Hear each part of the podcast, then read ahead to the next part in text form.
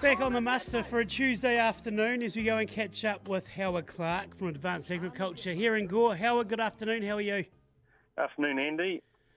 Um, I dare say you'll be like a rat up a drain pipe trying to do a hundred things at once lately, you guys, just the way the season's been. It's yeah, well, it's what normally happens at this time of the year, and yes, we've it's been full on and getting seed and and ag chem out there and um, monitoring the crops, the autumn sown crops in the arable space, and and and just keeping up with programs and spraying and that sort of thing. So yeah, it is full on. How are the crops looking? The autumn crops, how are they faring so far? Autumn crops are looking good. Um, they like they're all in programs with um, fungicide and, and weed programs. So um, just everybody's on top of that, and the disease levels are relatively low. Um, so on the whole, really good. And this this sunny weather we've had is really they're really starting to to look well. And just the growing season we've had, Howard, everybody I've spoken to recently, they're pretty content with where we're looking. Lots of the country, they're either wanting rain or wanting heat at the moment. But um, Southland's actually the pick of the bunch by all accounts. Yes, it's it's been a good spring. Um, couple of hiccups, uh, tried snow and the odd frost, but um, no, overall, yes, we're probably been the pick of the place to be. As far as grass seed and everything, Howard, the um, disruptions from the Canterbury harvest, has that been felt throughout?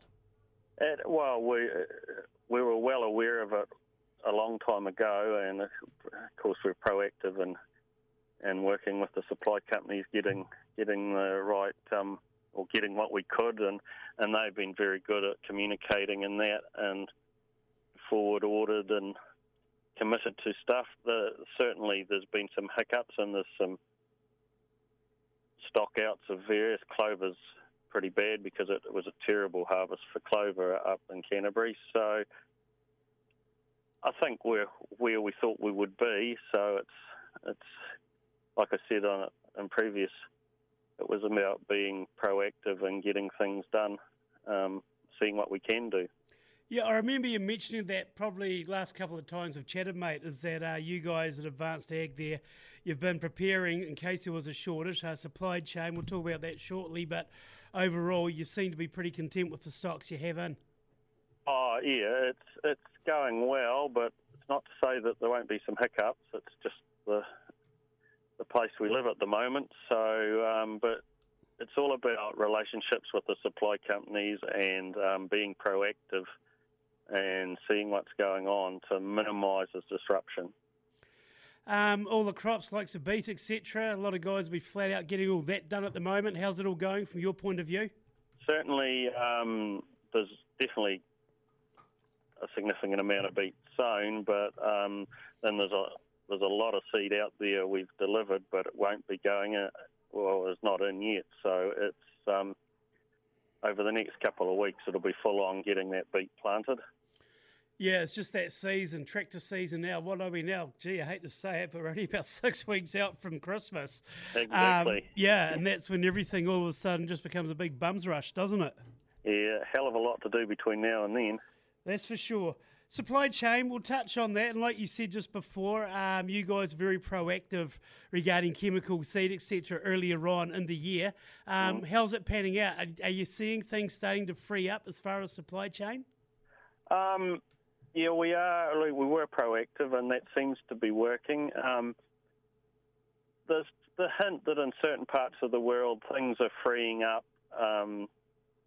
International freight's coming down in certain parts, but then in other parts of the world, um, it's still chaos. The supply chain's disrupted, and the shipping prices are um, unbelievably high. So it depends where the product's coming from, but certainly in in the Asia area, there's just there's a hint of it starting to to settle down a wee bit. So we can only look forward and positively about um, next year, really.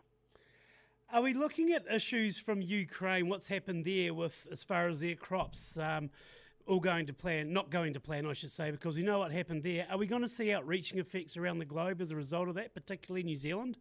Well, it has. Like Ukraine was the and Russia are big producers of grain that's traded around the world, and and of course that um, pathway to get it out of Ukraine was opened up, but then I think it might be shut down again at the moment, just with the Russians getting a bit antsy again. Um, yeah, and then the world market reacts to both what's grown and weather events and other parts. So I think there's been a, quite a lift in the, the grain prices and, the, and their holding. Um, it's really hard to tell what's going to happen next. But um, yeah, it's it is very dependent on some of those events, weather and the war, as to what, what could happen next. So, is there a good chance that New Zealand cropping producers are going to be in for a good harvest price wise this year as a result? Uh, there's a there were some very high prices achieved on the free market this last six months, and there are some contracts out there that are for forward contracting of grain that are certainly higher than they have been, but they're not as high as those free market prices were. Um, so there's an expectation that there'll be continued high prices. I think there's been a shift to a higher level, but whether they reach the highs of the free market price that we saw back in the winter time, I don't know. Yeah, it'll be interesting how this all pans out. Howard, if somebody wants to get in touch with yourself, the team at Advanced Agriculture, what's the best way to go about it? Oh, all our contact details are on our website, um, but certainly there's store with the, the stores in Clutha, Gore, and um, or just out of Invercargill now at the Lorneville corner at our new store. And of course, you've got those blue Rangers with the white canopies that are distinguishable around the province as well. Yes, there's a few of them about. There's certainly a few of them around. Hey, Howard Clarke out of Advanced Ag, thanks for your chat this afternoon on the muster. Have a great week. Thanks, Andy. Howard Clarke out of Advanced Ag here in Gore. Always good to catch up every month or so here on the muster, where this is a Tuesday afternoon up next. Heading up to Invermay from Tection, we are catching up with Greg Mirams. Street.